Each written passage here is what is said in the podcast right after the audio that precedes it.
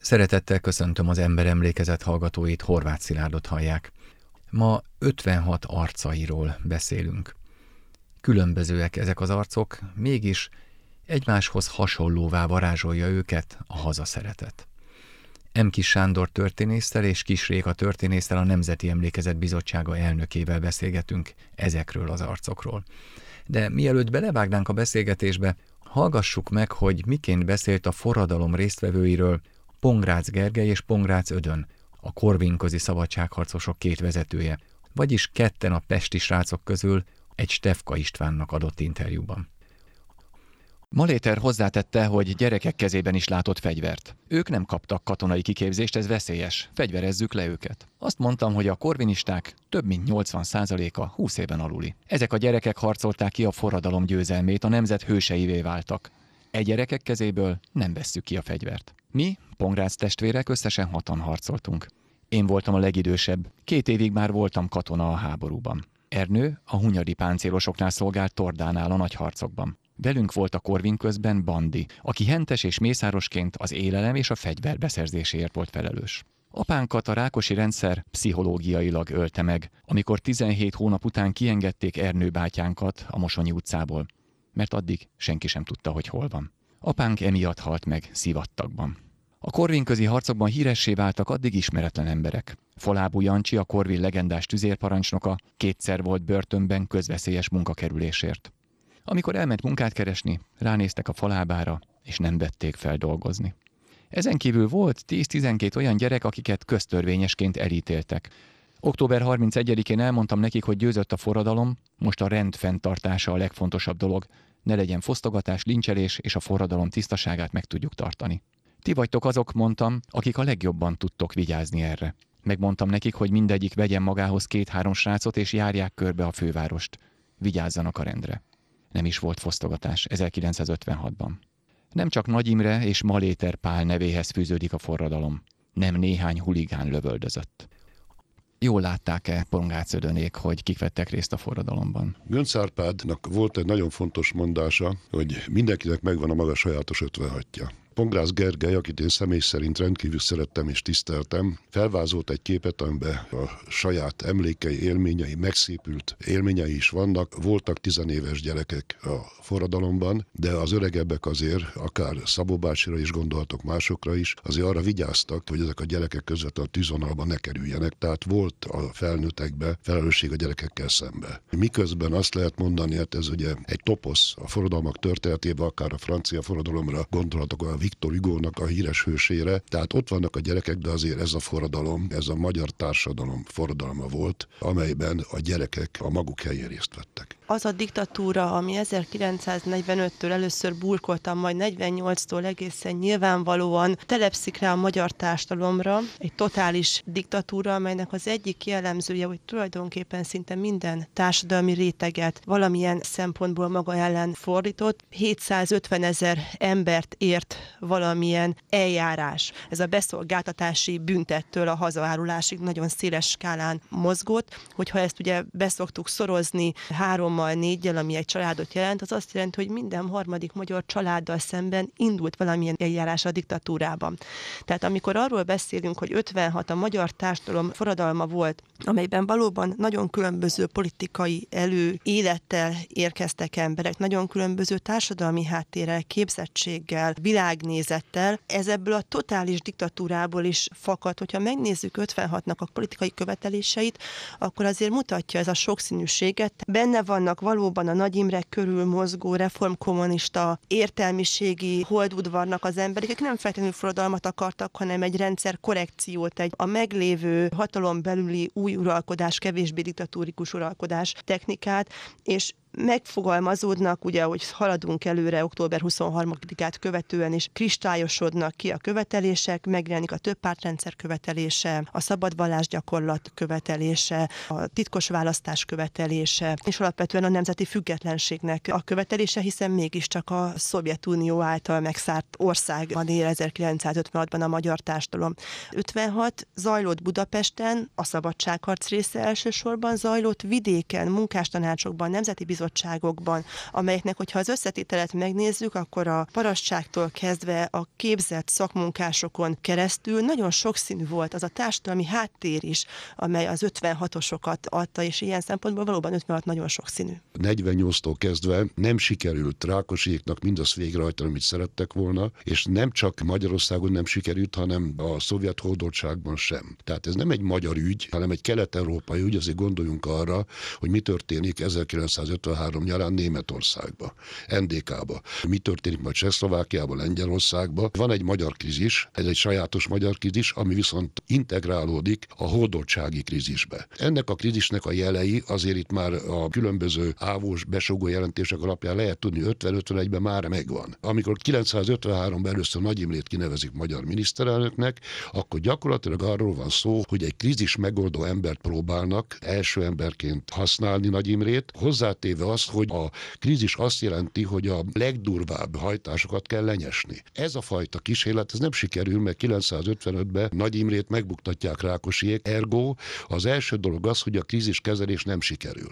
Miközben a kríziskezelés elindul, a politika törvényszerűségének megfelelően csak rendszeren belüli ember képviselhet egy alternatívát, és ez az alternatíva, ez a reform alternatívája, de ugye azt is kell tudni, hogy a reform egy rendszeren belüli reform, a rendszert nem akarja megváltoztatni. De lehet a szocializmus megreformálni, nem lehetett. De ezt majd valamikor a 80-as éveknek az elején, közepén fogjuk felismerni, és amikor 56. október 23-áig élünk, akkor úgy tűnik még a Petőfi körre is gondolván, hogy itt a reformerek akarják békés eszközökkel átvenni hatalmat, és itt lép be a képbe a társadalom. Német Lászlónak van egy nagyon fontos megállapítása, hogy nem a legelnyomottabb társadalmakba tör ki a forradalom, hanem a legvisszanyomottabb társadalmakba. Na most ez a visszanyomás azt jelenti, hogy független a politika történettől a társadalomba, a társadalom különböző csoportjaiba születnek elképzelések, de ezek nem manifestálódhatnak, nem fogalmazódhatnak meg, és az tény és való, hogy a reformkommunisták teremtik meg a lehetőséget arra, hogy a társadalom megszólaljon, és el tudja mondani azt, hogy mit akar a szabadságot, a tulajdonviszonyok megváltozását és a hithez való jogot.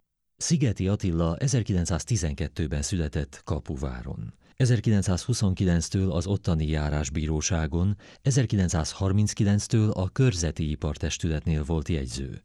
A 30-as évek óta állt kapcsolatban a népi mozgalommal, még egy szociográfiát is írt. 1939-től volt a Nemzeti Parasztpárt tagja, 1943-ban részt vett a Szárszói konferencián. 1947-től 1957-ig a legkeményebb diktatúra éveiben is országgyűlési képviselő volt, 1954-ig a Győr-Sopron megyei tanács elnök helyettese. A kommunistákkal egyetértett az államosításban, de nem értett egyet a begyűjtésekkel, az egyház üldözésével, valamint a szovjet csapatok jelenlétével és beavatkozásukkal a magyar belpolitikába. 1956. október 26-án a megalakuló ideiglenes Győri Nemzeti Tanács elnökévé választották. A megyében rendet tartott. Ugyanakkor a győriek intézkedéseikkel többször megelőzték a Nagy Imre kormányt. A kormány előtt két nappal, már október 26-án bejelentette a gyűlölt AVH megszüntetését a megyében. Október 30-án már a szovjet csapatok kivonását, általános és titkos választásokat, valamint Magyarország semlegességét követelték. 1956. november 4-e után Győrben is kettős hatalom alakult ki. Szigeti Attila még egy hónapig fenntartotta a sajtószabadságot a megyében, és 1957. december közepéig még ki tudta szabadítani a pufajkások kezéből a foglyokat is. Az MSZNP helyi vezetése Szigeti Attila érdemének tudta be, hogy a megyében rend volt, s nem voltak véres események. Kádárék egy ideig még gondolkodtak azon, hogy együttműködnek vele, de végül 1957 májusában mégis letartóztatták. Szigeti Attila 1957. augusztusában a börtönben önkezével vett véget életének. 1956-ban először a politikai programot miért a Nagy Imre körüli reformkommunista értelmiség tudja megfogalmazni. A nem reformkommunista potenciális ellenzék politikai elitnek egy jó része, amelyet nem végeztek ki, vagy nem emigrált, még börtönben van. 1953 csak az önfelszámoló perek, tehát a kommunista párton belüli leszámolásokat vizsgálta felül azok, akik nem voltak kommunisták és úgy kerültek politikai ellenfelek börtönbe, gondoljunk csak akár Szent Iványi Domokosékra, vagy Aranybálintékra a magyar közösségpertből, vagy akár Mincenti Józsefre, hogy ne csak politikust említsek, nem kerültek 53 után szabadlábra, 56-ig börtönben voltak, és a magyar társadalom itt a nemzeti bizottságoknak és a vidéknek a szerepét kell hangsúlyozni. Néhány nap alatt választja ki azokat a lokálisan elfogadott és hiteles vezetőit, akik aztán utána a társadalom követeléseit fogalmazzák meg, amelyek messze túlmutatnak már a reformkommunista törekvéseken, de nyilvánvalóan, hogy ezek országos jelentőséget, országos ismertséget a forradalom napjaiban kevéssé kaphattak. Az 56 arcai című kötetbe szinte esetlegesen 15 embernek a portréját rajzoljuk meg. A 15 emberből hárman életben maradtak. Van köztük katona, van köztük civil, de valami egészen elképesztő. A végén az volt a kérdés, hogy ha már egyszer a kádárék megteremtették a, szocialista jogrendszert egyáltalán, ami tudjuk, hogy mit jelent, azt megtartották, azt se tartották meg. Van egy nagy éri és van egy mecséri, az egyik súlyos börtönbüntetés ugyanazért a másikat kivégezték. Van Rajki Mártonnak egy polgári gondolkodó, önkormányzati ember.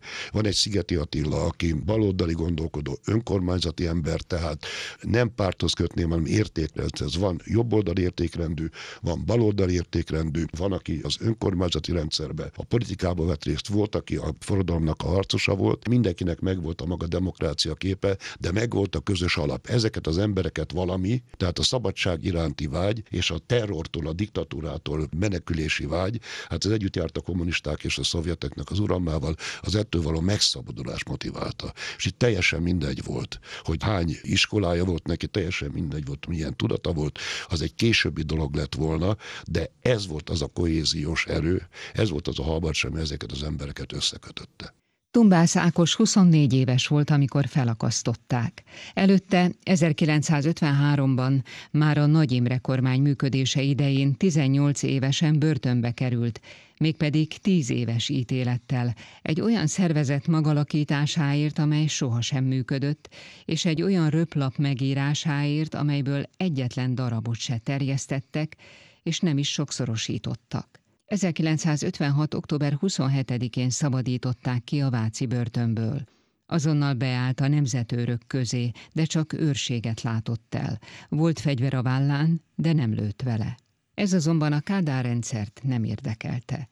Kémkedési pert akartak alkotni olyanok részvételével, akik 1956-ig börtönben voltak, így Tumbász Ákos kiváló célpontnak bizonyult.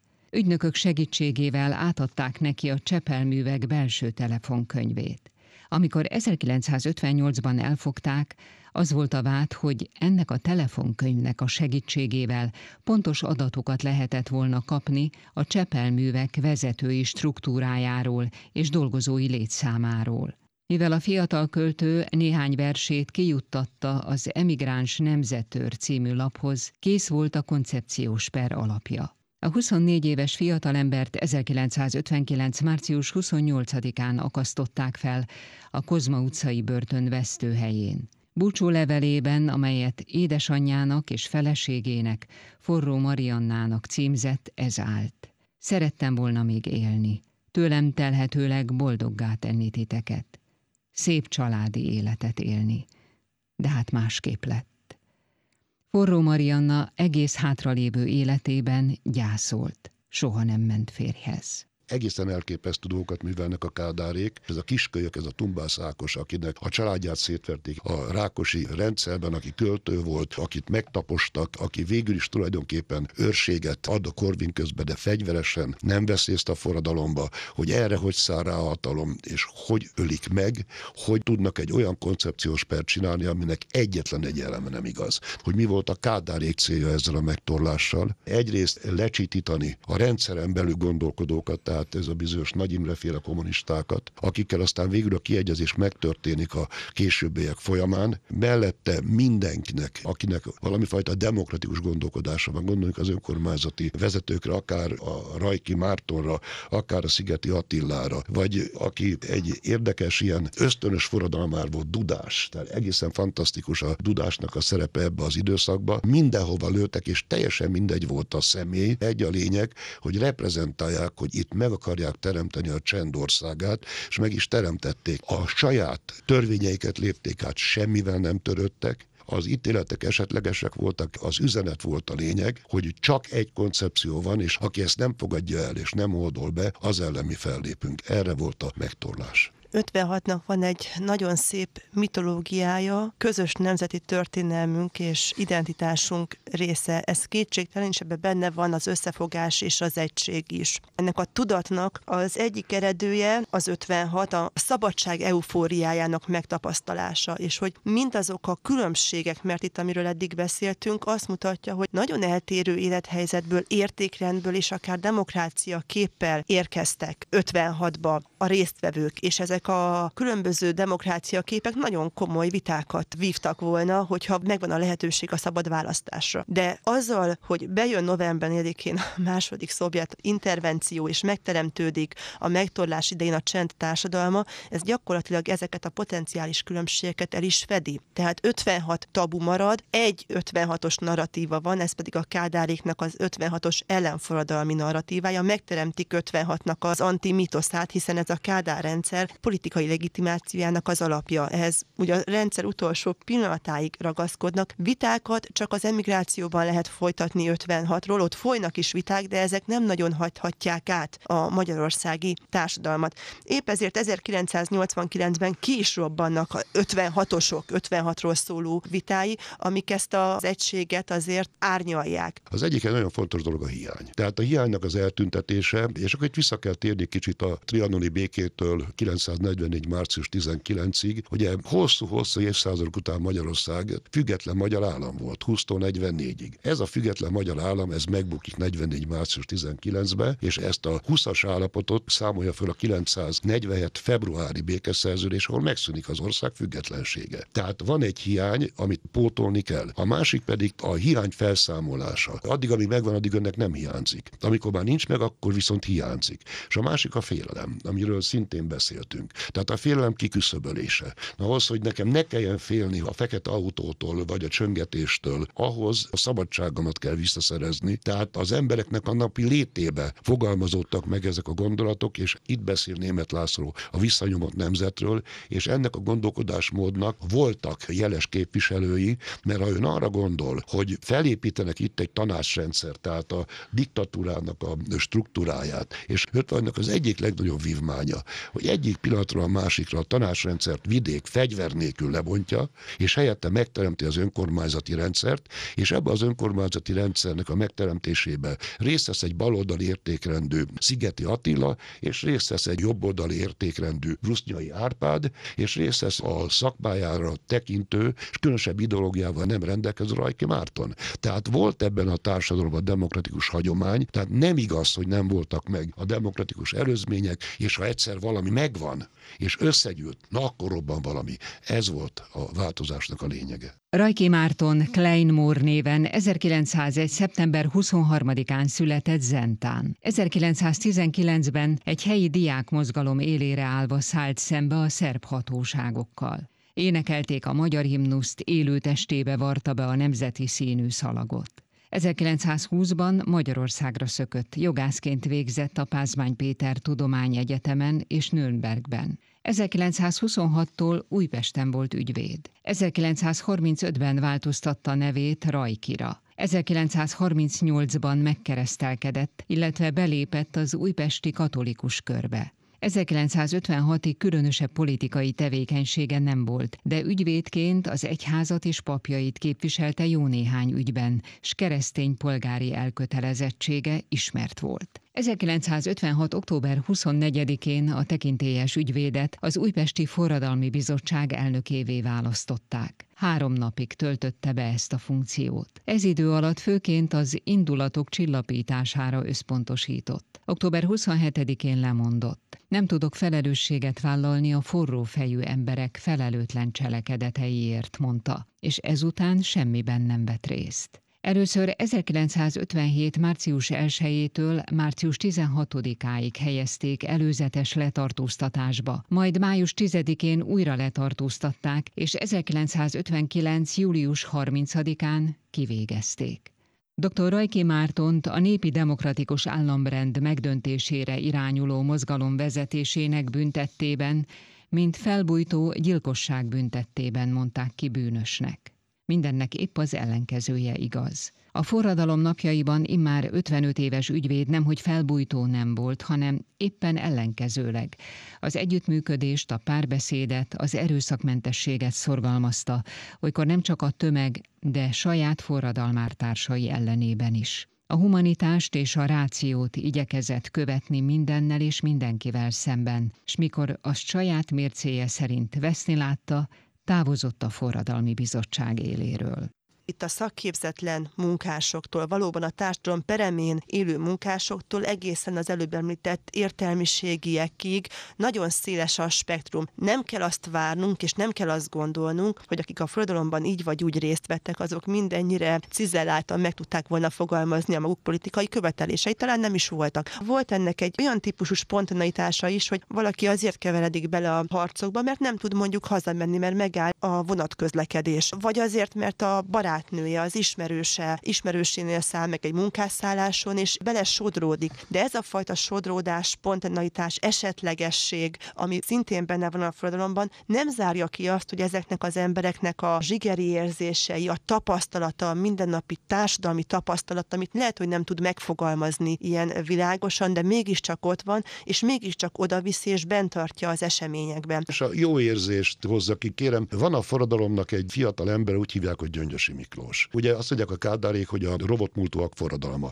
Hát kik teremtették meg a robotmúltúak? A 750 ezer ember kikből tevődött össze? Attól, akire azt mondták, hogy nem teszed rendbe a házadat, lecsuklak meg kulák, vagy minden. Tehát itt mindenkit mindennél lehetett büntetni, így érünk el 56-hoz. Ez a gyerek egyszerűen tengődik, tényleg elkövet betöréseket, de jelentéktelen dolgot. Egy-két ügyből a perbe már nyolcat csinálnak. Ez a gyöngyösi, aki különben tényleg ilyen perifériális életet él, ez a kegyelmi két hét alatt teljesen megváltozik, a tulajdon egyik legfőbb őrévé válik, ennek a gyereknek nincs iskolája, nincsen diplomája, semmi, az események a társak kihozzák belőle a jót, tehát a nemeset. Ott a társa egy másik ember, ki nem ezt az utat járja be, egy káder, a Gönci Ferenc, aki a néphadseregnek volt a tisztje, összeugrik a parancsnokával, tehát ő egy ilyen kommunista nevelést kap a hadseregbe, és ez a két ember együtt tud harcolni ugyanannak az elvnek a jegyében, tehát a jóság jegyében, nem tudok ennél nagyobbat mondani. Déri Tibornak van egy patetikus, de azért megfontolandó kifejezése a szent suhancok. 56 én azt gondolom, gondolom, és ez az olvasmányi élményekből is, még a periatokból is visszaköszön meg a filmkockákból, hogy valóban egy nagyon felemelő közösségi tapasztalat és közösségi élmény volt. És hogyha a kádári megtorlást nézzük, és a kádári propagandát, ami 56-ot kísérte, mert a megtorlás mellett a propaganda az legalább olyan fontos, én azt gondolom, hogy pontosan ennek a közösségi élménynek a szétzilálását kísérelte meg, tehát a megtorlásnak egy ilyen típusú pszichológiája is van, hogy azt a fajta közösség közösségi kohéziót, azt a közösségi élményt, ami 56-ban 10 év után újra összehozta az embereket, azt megpróbálták nagyon mesterségesen szétszakítani. Mi van a társadalomnak azzal a részével, amelyik otthon van adott esetben sebesültet ápol, vagy még azt sem teszi, csak éppen élelmiszert küld Budapestre, vagy még azt sem teszi, érezzük az ő szimpátiájukat 56-tal kapcsolatban? Segítenek. Segítenek a harcoló Budapestnek. Kiki erejéhez mélten. Megtette azt, amit meg kellett tenni, ha más nem szólt. Tényleg olyan fantasztikus dolgok vannak, hogy nehéz ám meghatódás nélkül arról beszélni, hogy a falu vért küld a városnak, élelmiszert. Tehát itt egy olyan egység jött létre. Az emberekben a változás, az emberi élet iránti vágy mutatkozott meg, és ez hozta össze ezeket a közösségeket. Gondoljunk csak a Sántának a húszorájára. A TSZ elnökkel. Védkezté, védkezté. Jóska ne hülyeskedj. Jóska bevallja. A forradalom még arra is mutatott lehetőséget, hogy aki vissza akart fordulni ezen az úton, az visszafordul fordulhasson. Nem kapsz vezető szerepet, de visszajöhetsz közénk. Ugye Budapesten a fegyveres harcok a gerilla harcmodort hozták elő. Na most ez nincsen meg a lakosság támogatása nélkül. Tehát a házról házra való bujkálás, a molokotov koktélok dobása nem pusztán ennek a két fegyveres erőnek a harca volt, ez az ott lakók támogatása nélkül nem ment volna. Kedves hallgatóink, az Emberemlékezet mai adásában 56 arcairól beszélgettünk. M. Kis Sándor történésszel és Kis Réka történésszel, a Nemzeti Emlékezet Bizottsága elnökével. Köszönöm, hogy velünk tartottak. Horváth Szilárdot hallották.